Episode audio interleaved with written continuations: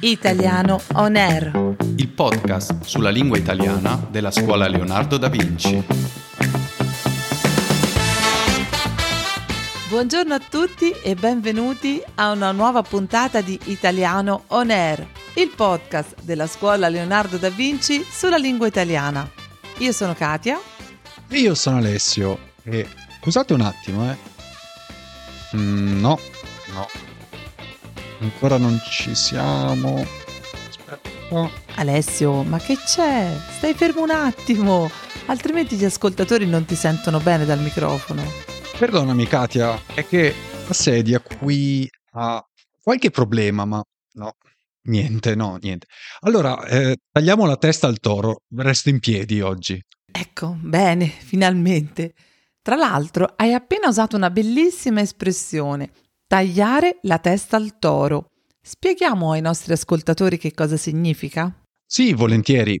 Allora, tagliare la testa al toro significa affrontare i problemi in maniera decisa, cercando una soluzione che li elimini alla radice.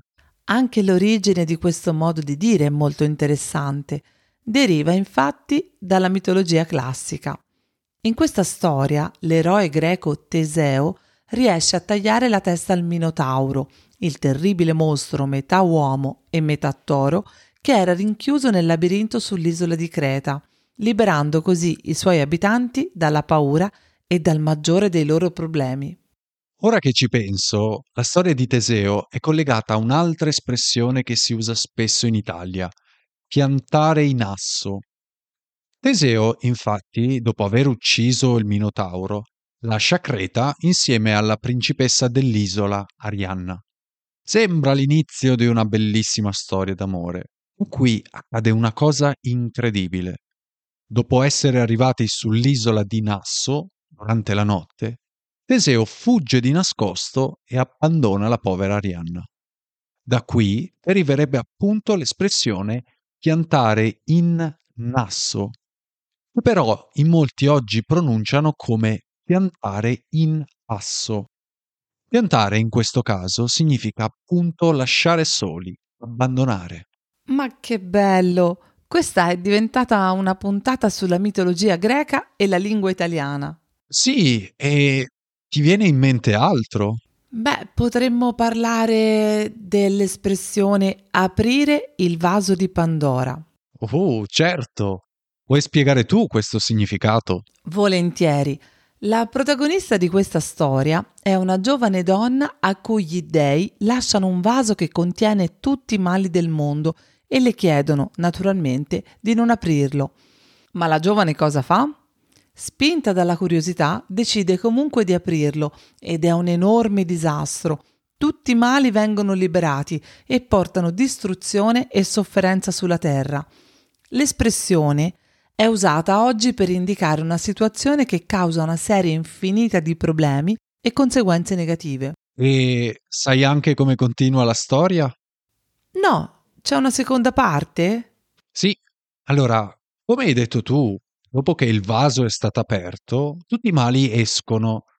Tutti, eccetto la dea Speranza, che decide di rimanere per consolare e dare forza all'umanità. Da qui si dice che speranza è l'ultima a morire, proprio perché, come in questa storia, è l'ultima dea a cui rivolgersi nei momenti difficili. Wow! È incredibile pensare quanto la cultura dell'antica Grecia influenzi ancora la nostra lingua e più in generale la nostra cultura.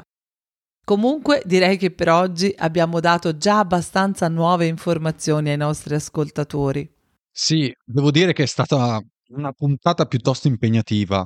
Non come una fatica di Ercole, ma quasi. Prima di concludere però ci tenevamo a ringraziare e a salutare la signora Amber e Geraldine Darcy, spero di aver pronunciato bene, due nostre ascoltatrici che ci hanno mandato un bellissimo messaggio. E se anche voi volete contattarci, vi ricordiamo che potete farlo su Facebook o Instagram, oppure scrivendoci a podcast-scuolaleonardo.com o lasciando un messaggio vocale tramite il sito podcast.scuolaleonardo.com. Grazie ancora a tutti, ci diamo appuntamento alla prossima settimana con Italiano On Air.